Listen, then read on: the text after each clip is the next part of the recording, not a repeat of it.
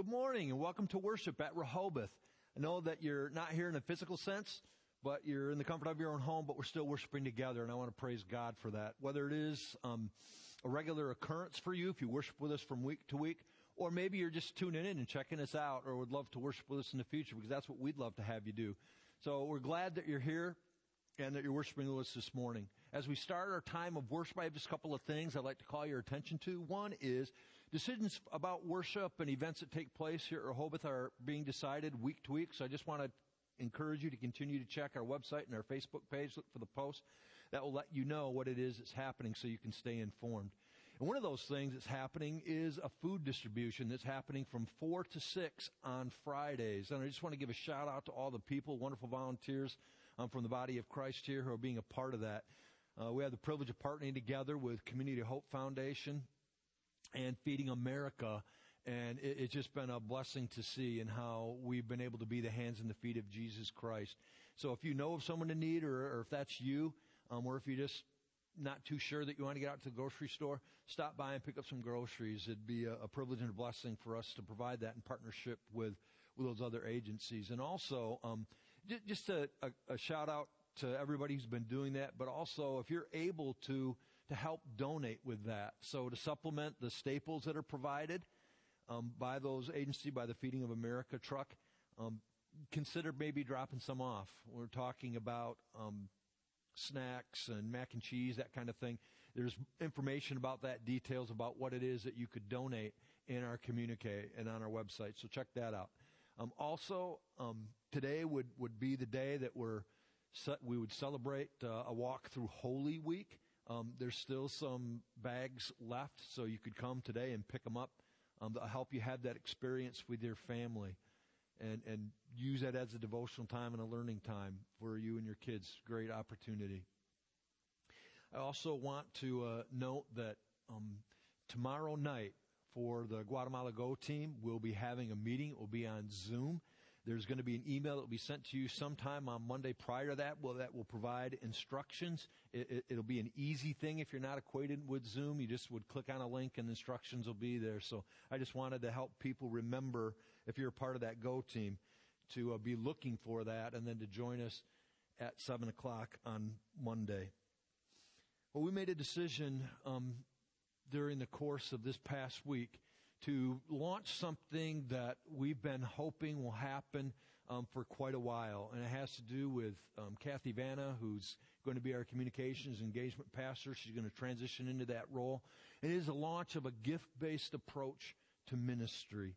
And we thought, hey, we started talking about it and thought, hey, now's a good time. Um, people perhaps would have time to be able to fill out a spiritual gift inventory and start that process and so we want to uh, share a, a, video clip with you at this time that will kind of help you gain a little bit more understanding about that and, and walk through it. So give your attention to um, this time and this information about the launch of a spiritual gift based approach to ministry. Well, Kathy, um, we talked a little bit this past week about this being a perfect time to launch our gift based approach to ministry. Um, you know, people will have some time on their hands. And so really hoping that that's true. It's going to be a perfect time to launch this. And there's um, some things that they need to know. And I know that you've been working on it a, a, a long time in terms of transitioning. It's going to be your key responsibilities when you make that transition. So um, I'm going to give you the floor. Just explain to people as we launch this what it is that um, they can do and, and what they need to do to get started on, on this gift based approach to ministry. Yeah, so I just want to tell you a little bit kind of about the, the nuts and bolts of how you can get started in taking a spiritual gift inventory. We, uh, Rachel's been working really hard on this, and so she's created a link on our church website where you can click and you can click on spiritual gifts right on our homepage. And once you click on that, then you're going to go to a page that allows you to take your spiritual gift inventory. And you can either do that online right there, or you can also uh, do that by taking it on paper.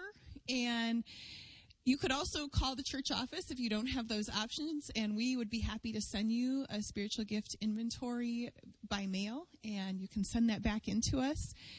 And then once you get done with that, the, when we ask you to kind of let your curiosity take over, and some there's some ways that you can actually uh, go on there on the website as well, and you can see some of the follow up. And so we'd encourage you to, to, to do that, to just let your curiosity take over and find out how you're gifted and talk about that at the dinner table. We would encourage this for ages middle school on up. So if you have a family at home, you know, take the time with your kids to talk about your spiritual gifts and see what surprises you about you or about somebody in your family. And then we're going to be doing some follow up. Hopefully, you'll get a call from me within the next two weeks after you take your inventory. And I just like to talk to families about uh, how you're being led, how you've prayed over this, and how's God's leading you with your spiritual gifts. Yeah, awesome. And that is a tremendous idea to talk about it with your family um, and, and, help and, and, teach kids from the start that they have something to offer to, to, to God. Um, they have great worth to God.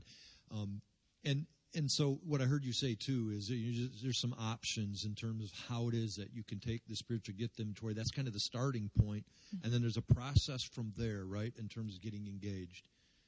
Yes. Yeah. So hopefully, I mean, the hope is that we would be able to plug people in where they're gifted and people would start to see, wow, you know, like this is how God's uniquely designed me to serve in his kingdom. And this is what I'm passionate about. And this is how I get excited when I start to think about kingdom work.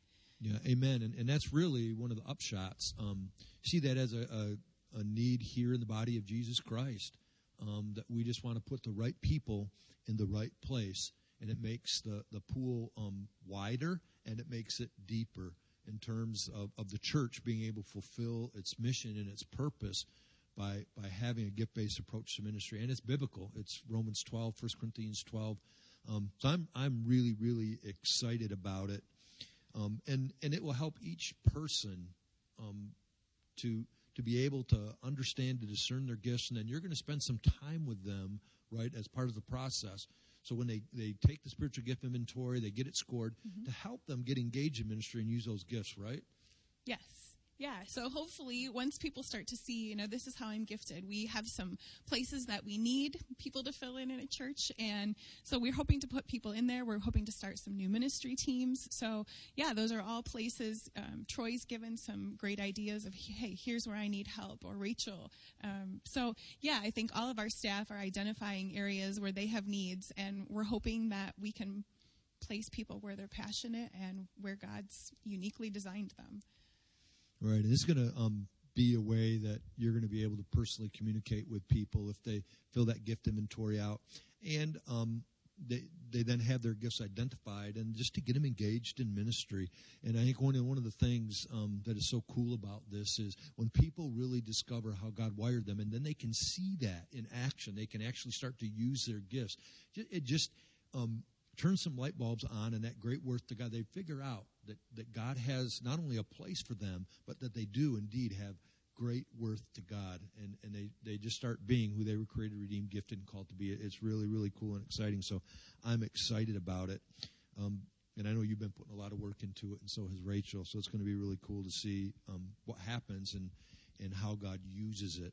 So is that fair to say that that's true for, for you? I mean, you have some excitement about getting rolling with this? Yeah, I feel like this has been, you know, a long time coming and a lot of work on this end, you know, kind of behind the scenes to get this going. But I'm really excited to see where God's going to take all of this. And yeah, I mean, we've been working on this, I feel like, for months and just getting it going and, you know, trying to figure out, yeah, how do these gifts fit in with our unique ministries here at Rehoboth and what God's called us to do as a church. Yeah, that's a great thing because, folks, we're just not um, we're not going to throw a couple darts at the dartboard. Been a lot work and a lot of thought. It's going to be really um, a great thing, and I think something that's going to really help us in terms of fulfilling our, our um, mission and our purpose to God, and to do it in a way that really um, uh, maximizes resources in terms of people and giftedness. So, one one um, upshot, one thing that I wanted to share is, um, you know people wonder if I take the spiritual gift inventory, or maybe they hesitate to do it, um, is because then they'll get asked to do something. And the answer to that question is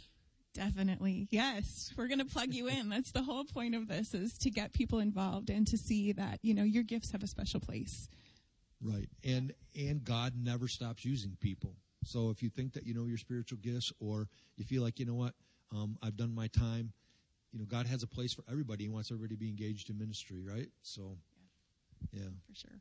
Anything else you want to add to what it no, is that we're I'm doing. We- just, I'm just hoping that uh, this blows up and that I have to say to people, you know, I was hoping to get back with you in two weeks, but we have had such a tremendous response that, you know, it might have to be three weeks or four weeks. So that's my hope with all of this is just seeing tons of responses to the spiritual gift inventory. It is going to be awesome. And I want to thank you for um, taking the time. I mean, you got some time right now to fill out that spiritual gift inventory, help us launch this. There's going to be a lot more information. And as you start to engage with Kathy and she has conversations with you, um, you, you can ask the questions, the gaps will get filled in for you.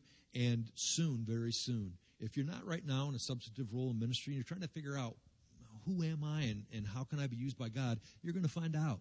And when you do find out, it's going to create joy for you and it's going to glorify Him. Thank you so much. Looking forward to see how this is going to play out um, in the future and, and the great blessings it's going to bring um, to the church, to be sure, but to the kingdom of God. So, Amen.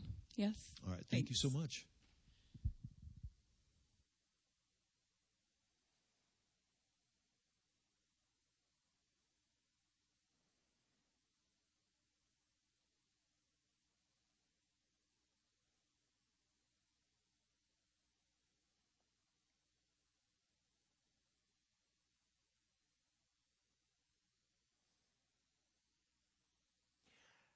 Uh, I'm so excited about the launch of that gift-based approach to ministry, and I really hope that you take the time, um, even now, uh, to to fill that out.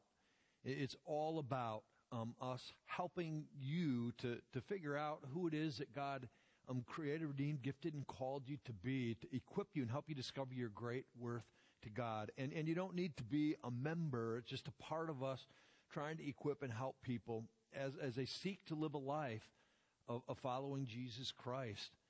And, and when we do, and we start to figure that out, how God made us and, and how He um, created us to be, and we start to follow Jesus and we experience um, the, the things freely in terms of, of following Him that He has planned for us in our lives, we really begin to understand who He truly is. That He is indeed, as the praise team is going to sing for us now, a waymaker and a chain breaker.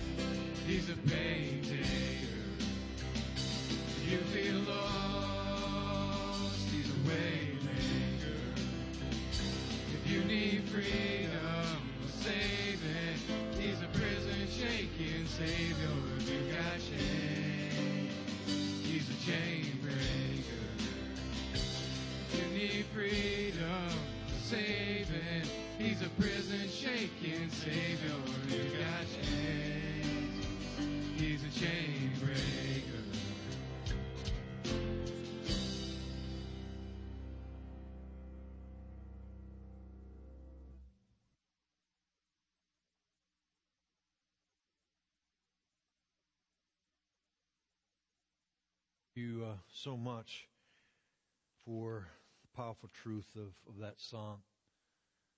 And I don't know where you're at um, in this particular moment and what's holding you back and what your chains are. Maybe it's as we're all dealing with the reality of times that we've never faced before. Uh, chains and burdens of anxiety and fears and worries. And I just want to join, uh, ask you to join with me now and join with you in prayer. Would you open up your hearts to the great Lord our God? Almighty One, gracious Heavenly Father, as we worship you, we just want to give you praise for, for the sheer opportunity to worship. Lord, that you've created the circumstances and you best people with the, the capability and the, and the knowledge to allow us to be able to do that together this morning. So that even though we're spread far apart, we're close in heart and we're together in your presence. And I give you praise and I give you thanks for that.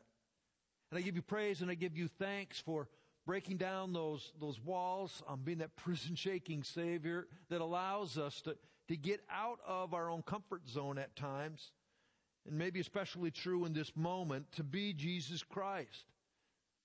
Lord, maybe it's a part of serving food or helping out a neighbor, somebody that uh, we, we know, maybe even somebody from work or in our family that just needs special care and attention in this moment. I want to thank you for that for the ways that, that everybody in the body of Jesus Christ in doing that, and they just seek to follow you and to display your love and the care and the mercy that you desire to have poured out of our hearts for others.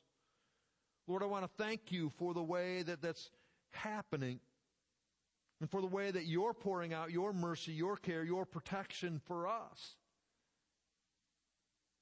Lord, you're alleviating our fears. You're being our way maker, helping us see our way through this tough time. Lord, I want to give you praise for the way in which you're raising up others. I think of so many different people, oh God, from, from truck drivers who are going down the road, who are keeping uh, shelves in, stores and in other places stocked, grocery workers. I think of police and firemen and emergency first first response people. I think of the medical staff, all the people from, from doctors to nurses to people who are cleaning the rooms, wiping them down to help prevent the spread of this virus. Lord, I want to give you thanks for all of them. A rich blessing, and we give you praise for the way in which they're being brave and courageous and when they're stepping up. And that you're empowering them and equipping them to, to play a part in helping us get through this difficult time. But, but most of all, oh Lord, I thank you for you and the peace and the presence that you bring. I give you praise for the care and for the way you speak into our lives. Lord, I pray for, for healing. I pray for healing for our nation. So many different ways and aspects that that's needed. From, from the actual disease itself and the stoppage of death and, and disease for this pandemic to come to an end. But Lord, so many other ways, ec- economically, emotionally, mentally, and yes, spiritually. God, I pray for your presence and I pray against all of the things that Satan would seek to do to disrupt our lives and cause us to lose hope. I thank you for you because you are the hope of the world. It is in and through you that all of this will stop. So Lord, we ask for it in your name and in, the presence of, of you this morning. Lord, to end those things. And Lord, to be in our hearts who it is that you are, that you'd help us to open up our hearts to that. And as we enter this coming week, that we would do so with the same faith and confidence and hope that Jesus did as he entered Jerusalem, even though he knew what was ahead. He also knew that victory was before him. Lord, may we be filled with that same hope, have that same confidence, that same trust, that same faith in our Heavenly Father. You, the Almighty One. The God of the impossible, the God that can do all things. Open our hearts to that truth. Help us to live it. Help us to be who it is that you indeed created, redeemed, gifted, and called us to be. People of faith. That we'd place our trust in you and we'd have your peace and we'd have hope that fills us and overflows and spills out in the lives of others around us. Might it be. You're a good and a gracious God, and we praise you this morning, and we thank you for the revealing of your grace, and that we know indeed who it is that you are, now, every day, and always. In the precious name of Jesus, we pray it. Amen.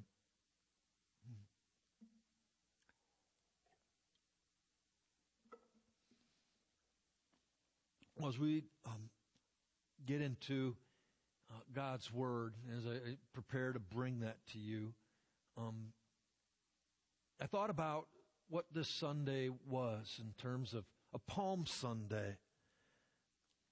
And as I prepared, I, I went back and I read um, all the passages that that spoke into what it is that Jesus did leading up to Palm Sunday. Some of the events that preceded it, because it really came into play and, and was a part of what took place on that day, that day that we call Palm Sunday, that we celebrate as Palm Sunday. And, and then some of the things that went into what he did that week, this coming week, as we would have it. And I was struck by something as, as I read those passages and I thought about those events and then I thought about the week that Jesus had. And, and as he entered into the city, as that day unfolded, there are two incredibly escalating yet divergent realities that were taking place that formed the backdrop or the context in which Jesus entered into the city. The first was this. There was this, this wild, uh, crazy euphoria.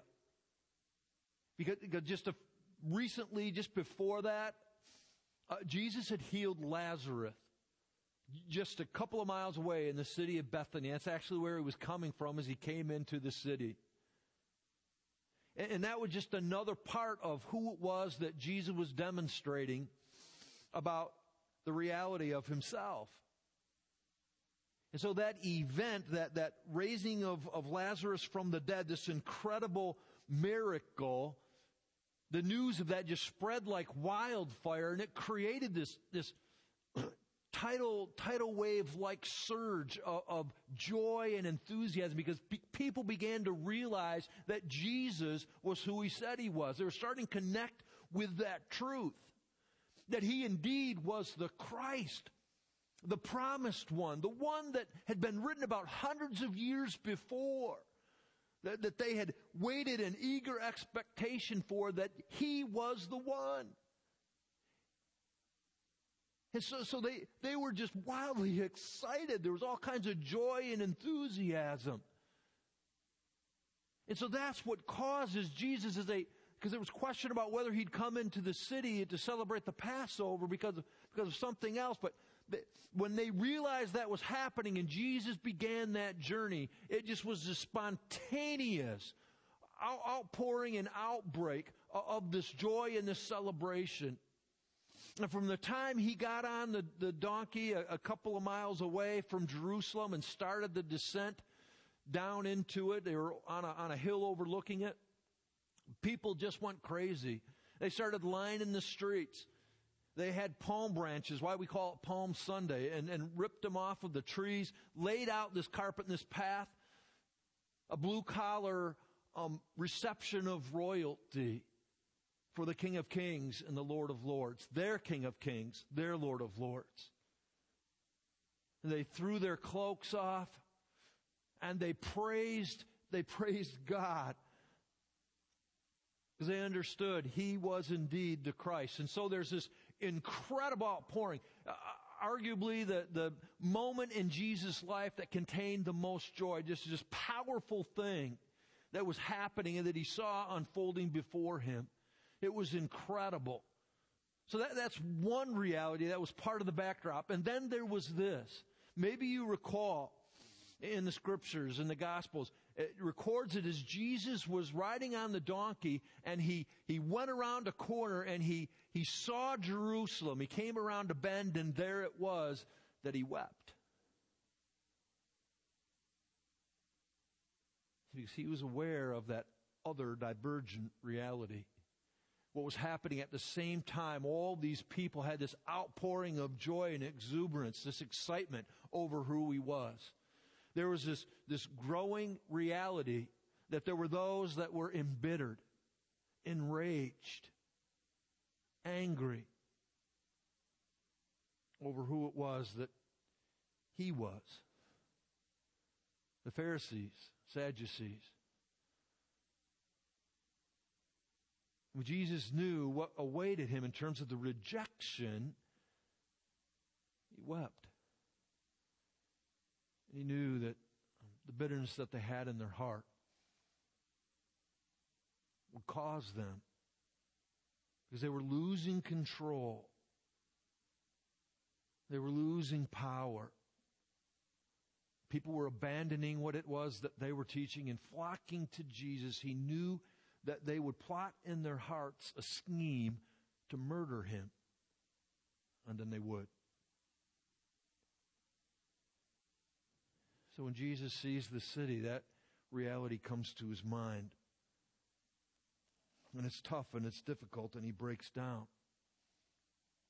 And as he went into the city, and then throughout that whole week, those two realities were at play. Two very different realities for Jesus. People that, that were incredibly excited were receiving him as the Christ and as the Savior, and those that were diametrically opposed to that and opposed him wanted him dead. Today, as we head into our Holy Week, there's a lot of similarities. See, we live with people who we have two different kinds of relationships with. Those that are good and healthy and that create a positive impact in our hearts and in our lives, and those that don't. Ones that are unhealthy. And as we continue our series, Unleashed, want to bring truth today that will help us free ourselves from those unhealthy relationships so that we'll freely follow Jesus Christ.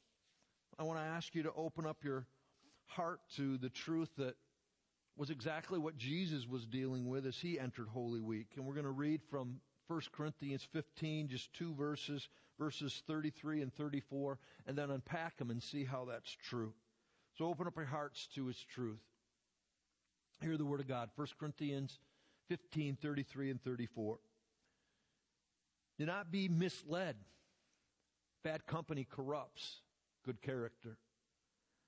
Come back to your senses as you ought and stop sinning. For there are some who are ignorant of God. I say this to your shame. This is the word of God when its truth be written in our hearts and lived in our lives. Well, there's a lot there. Um, and we're going to take some time. We're going to unpack that. And when we read those words, sometimes maybe even we, we flinch or we have a little bit of struggle with them. But there's an incredible amount of truth in them, starting with this. Let's be honest. Um, people influence us more than we think. And not only more than we think, but more than we really care to admit. You know, there's a reason that companies use athletes, that they use stars, they use celebrities to hawk their products. Why is it? Because they know the influence that they have on people in society and in culture. They know that that influence is going to lead, if they have that star athlete or that celebrity hawking their product and saying, hey, I wear this, this is cool, this is great, that people are going to do that as well. They, they want to emulate them. They look up to those people, they're role models. And so it's, it works. It works to the extent where people start to wear the same clothes that those stars do. They have that same look. They cut their hair that way. And they even allow, um, because there's a lot of times it's not true whether it's on, on certain news channels or what have you, that sometimes those people speak as experts on world problems. And so they listen and they hear and they let that influence seep into their hearts and in their lives. And it's not just true of, of people that companies are using to sell products. It's true of all the things that you see on that slide and in the screen. There's all kinds of level of influence that people experience through Twitter and Instagram and Facebook and YouTube. In fact, uh, on YouTube, they're called YouTube influencers. That's an honest statement. A reality about what's happening is true. And it does so to a degree that I just have to say is, is pretty scary. Because understand that that's true, that they have a place, they have an opportunity to influence people that are listening and that are following them. And we just have to be honest about that reality. Even though maybe we don't want to or we don't think that that's true, or at least certainly not to the extent that it is. And I could spend a lot of time talking about that. I just want to bring that up to, to open up the door to something I just want to focus on even a little bit more, and that is uh, to be honest about the way that people influence us, who we know, who are in our lives. You see those people that hawk those products and people that maybe we see and we hear about on social media or through Twitter, Instagram, again, uh, YouTube. We don't actually rub shoulders with those people. They're not a part of our daily lives per se in terms of face to face. We don't have intimate and real relationships with them. But there are people that we do that influence us and they can influence us in a good way or they can influence us in a bad way. And I just want you to think about that as you think about the people that, that you associate with, that you're friends with, that you work with. Maybe people that you are just starting to get to know, maybe people that you've known a long time. And I want you to ask that honest question. How do they influence me? Is it a good influence or is it a negative influence? Because it's true, the truth that, that's there in verse 33 bad company corrupts good character. You know, it's awesome when God brings people into our lives that create a positive influence. And I've been so blessed with those kind of people in my life. I instantly thought of my neighbors who moved in next door to me when I was really young, took me under their wing, had a huge impact on my life. And I think of my father in law, who was an incredible example of what it meant to be a man of God, a husband, and a father. Great positive influences. And I thank the Lord for that. But I also know that along the way of my life journey, there were people that came into my life that I knew that were bad influences. People that, that when I was with them or I did things and it just, wasn't healthy. It wasn't good, especially for my walk with Jesus Christ. And I had to be honest about that and, make choices and decisions just like we all do.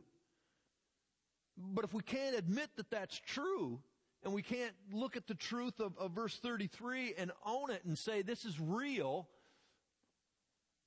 then we have some, some real issues to work out even prior to that. But, but I think we all know that that's true and that's real. What that verse is saying. And I hope that you think about it. About what God is trying to communicate just in that one verse.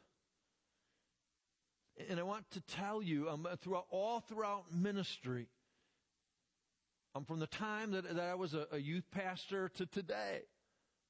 I spent a lot of time talking to people and having conversations uh, about, in part, the truth of that verse. People who've come in and talked to me about things that are going on in their life that, that aren't good, that are really sad. And I want to tell you, there's been this incredibly vast range of experiences that people have opened up their heart and shared with me. I've had a privilege to come alongside of them and, and try to help them through it, just led by the Holy Spirit. But things that you'd read about in the paper, people who've come to me who've been arrested, people who've, who've come to me who've lost their jobs, P- people who've come to me that had their, their lives and their families torn apart. I'm telling you that that truth, that verse is true. It's real. Because part of the things that emerge, part of the things that become part of their story, when you start to ask the questions, they'll talk about relationships that they had and relationships that they shouldn't have had. And I can't tell you how many different times I've heard that line, I wish I never even met him.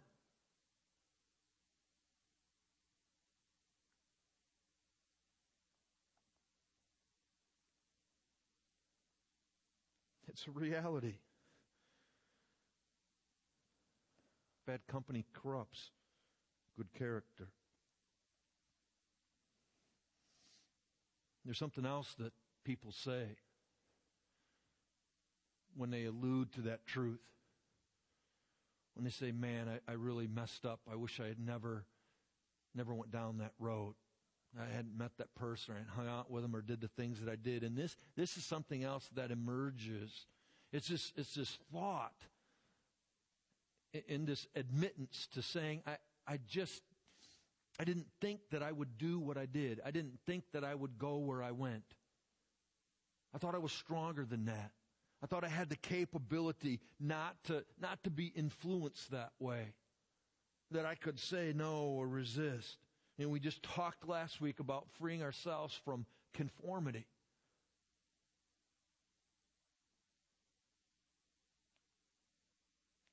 But that's something that people speak about and talk about and admit. And that really gives uh, um, credence to one of the real problems when we think about that truth.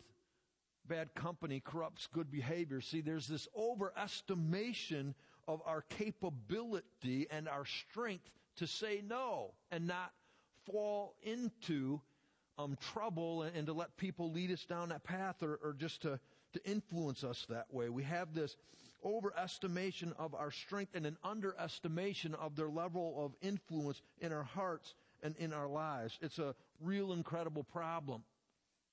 And it's true for everybody of all ages, but it, but it really comes into play a lot during teenage years. And, and young people, if you listen, I just hope you, you give an open heart and an open ear to this.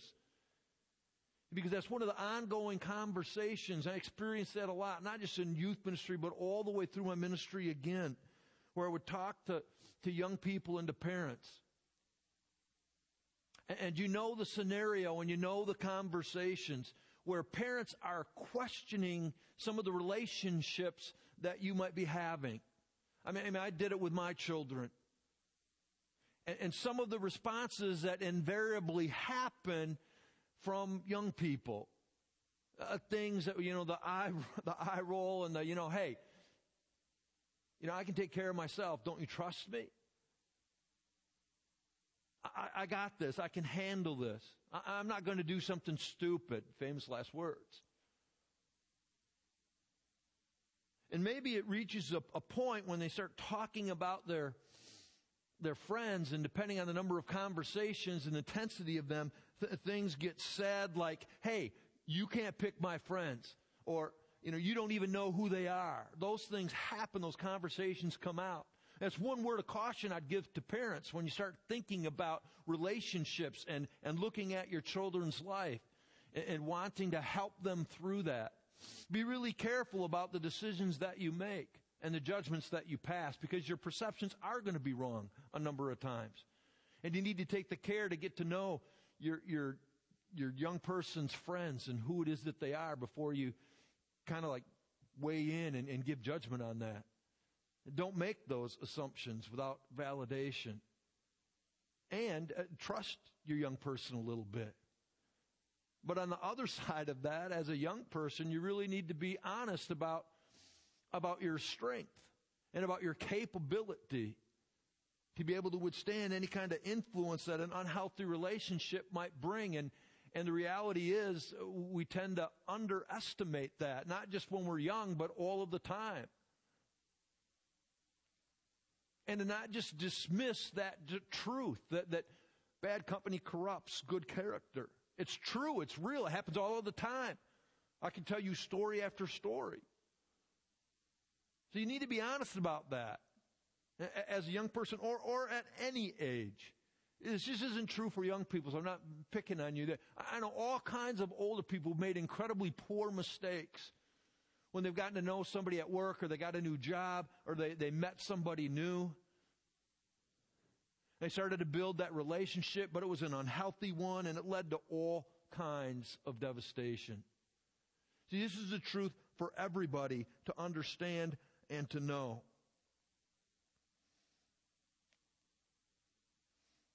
And when you find that starting to unfold and happening in your lives, there's that direct correlation in truth to verse 34. Come back to your senses. Wise up.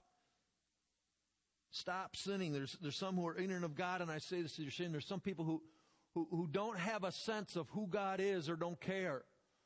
They're not following Him. That's not their path. That's not what they're concerned about. That's not what's important to them. That's not what they're pursuing.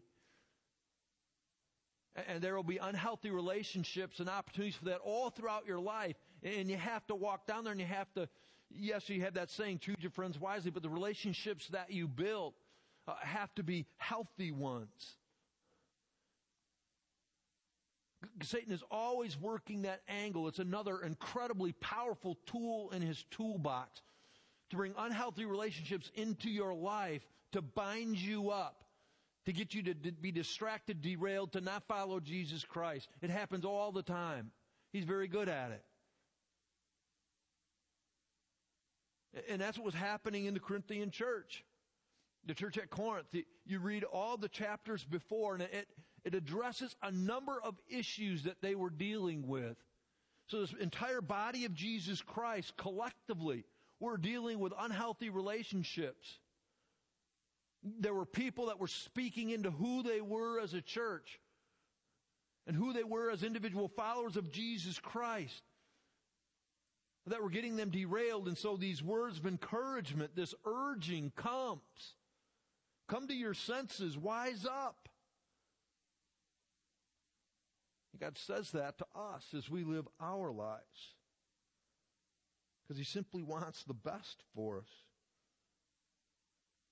You know, it's one of the things that has come out, and I just have to uh, allude to it just, just momentarily, about um, building relationships with, with people that maybe don't know Jesus Christ. I mean, that, that's our mission. We see that winning people for Christ. And I know I've heard that, and that's been brought up all kinds of times um, to me and by, by, when I was a youth pastor with my own kids and, and people all along the way. But God wants me to build that kind of relationship. He wants me to get to know them. He wants me to come into their lives and, and to be an influence. That's what Jesus did. And, and that's true. That's what he was criticized for as well. We, we read all about that. But Jesus was incredibly strong. And Jesus was always the influencer.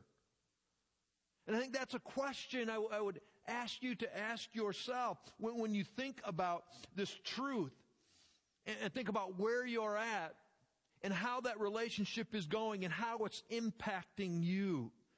To ask the question, who is it that is really influencing who? And it is a godly influence. See, we have those relationships. Either we're being influenced to the good or we're being influenced to the bad. Either people are having a positive and I would say hopefully a godly influence in our life or they're not. It's one or the other. And if you get into a relationship where you want to help somebody, you want to be a role model, you want to be a mentor, you want to be a positive influence in their life, that can indeed happen. But you always have to be in prayer and you always have to be asking the question, who's influencing who? How am I doing at that? Or am I being influenced the other way? And if I am, I need to maybe pull back. I need to rethink this. I need to ask God for more help, for more leading, for more guidance, to be praying it through and to be led by the Holy Spirit. And there can indeed be incredibly positive stories. I have a number of those as well about where somebody has, has stuck by somebody and been an influencer to the good. I, I thought of a young gal. Well, Something happened really early on in, in my um, ministry as a youth pastor. The first church I, I served at, where a young lady called me up and said, Hey, her name was Lisa and said, "Can I can I meet with you, me and my friend?" And I said, "Well, sure. What's going on?" It was kind of an emergency situation, so she said, "We need to come over. Can we do that?" My wife was home, so I said, sure. So they, they came on over, and here's the story that unfolded. Lisa was really concerned for her friend. And as they came in, and the girl would just look guilt ridden, couldn't barely look me in the eye. And, and here's the story that came out. She, she had a really good job for being in high school. He's a receptionist at a business. But something was going on that wasn't good. Her boss and his wife were, were snorting cocaine all day long at work. True story. I'm not making this up. And what happened is she saw that taking place. She, she, knew that it was illegal. And then this is what happened. They invited her to join them, and she did. And it started to create problems in her life. And so she opens up to Lisa, who was her friend. Lisa doesn't say, uh, I don't want to have anything to do with you anymore. Lisa stays on board and asks if she can come and speak to me. And, and I want to tell you, um, God did an amazing work there. And I had the privilege and the opportunity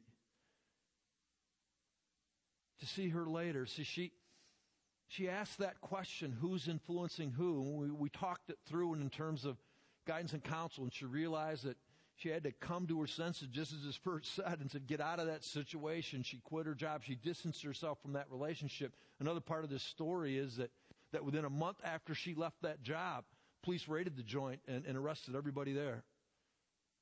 But not her, because she wasn't there.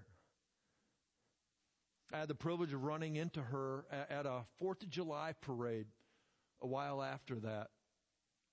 A couple of years. She was married. And I saw her um, coming through the crowd. And she was with her husband. And they were pushing a stroller, a baby girl.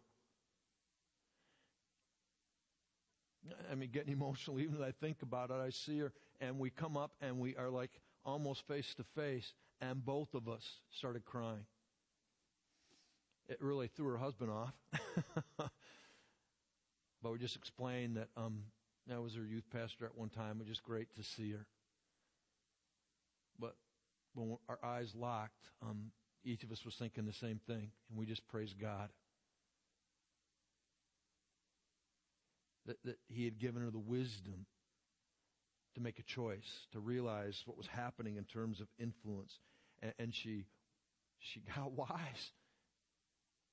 She realized who was influencing you, and she, she made a change, and she cut loose that unhealthy relationship. That's a good story. I have other ones that, that aren't so good. But I just want to leave you with that truth. That, that you ask that question, that you realize what's being said here is, is real and is true. And that you, as strong and as good of a person as you are, aren't above being influenced poorly and getting bound up in that and going to places that you never thought you would go, doing things that you never dreamed that you would do. Because Satan's really good, but God is better. And he wants you to freely follow him, to cut loose those unhealthy relationships, to make a change so that you can freely follow him. Jesus had those temptations. He had those influences all throughout his life as well. And he had them going on that week. He had an opportunity to cave in, to capitulate to those influences that were getting him to denounce who it is that he really was and what God, his heavenly father, had sent him to do. But he didn't. And because he didn't, he experienced victory. And because he didn't, we celebrate next week Easter, the gift of grace in Jesus Christ that sets us all free for all of eternity. Simply because Jesus chose to follow his heavenly Father to keep his eyes and his mind and his heart set on following him and that relationship. And that's what God is encouraging us to do from day to day, from week to week. Brothers and sisters, I, I hope that's true, and I hope you keep that in your heart as we go throughout this week. It's a great challenge. It's tough. It's difficult. But if we're able to cut loose from those unhealthy relationships, we'll experience that freedom in Jesus Christ. And we'll begin to understand more and more that we indeed are who Jesus says we are. And the praise team's going to sing another song uh, about that truth. I am who you say I am. Listen closely to these words as they sing it.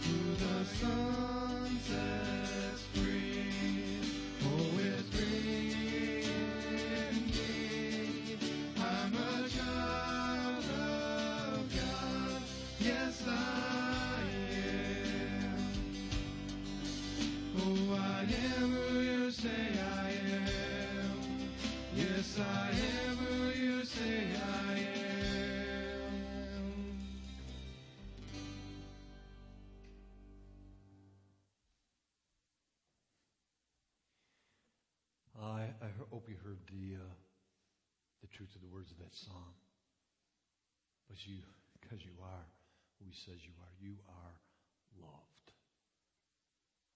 and God wants to protect and care for you and set you free to follow Him. Uh, thank you so much, guys, and uh, Kathy for sharing that truth with us this morning. Um, I, I do want to say um, before we um, wrap up the service, uh, you still have the privilege and the opportunity to to give gifts to help us to continue to be the church. Um, words on the screen in terms of the ways that you can do that. Uh, God is is using us even in this time of not gathering together to do incredible things for Him, and uh, just is a wonderful and a rich blessing to still be a part of that. And uh, I, I just want to encourage you as you head into this week um, to freely follow him. This is a this is the time of the year um, that that people can really uh, see and need to see who Jesus Christ is. Uh, and again, keep up with the uh, with Facebook and our website uh, about our worship service for Good Friday and then for Easter as well. So, will you receive God's blessing as we end our time together? Now may the God of hope fill you with all joy and peace as you trust in him so that you overflow with hope by the power of the Holy Spirit. Amen. Go be filled with hope and with joy because you know the great Lord your God. Have a great week.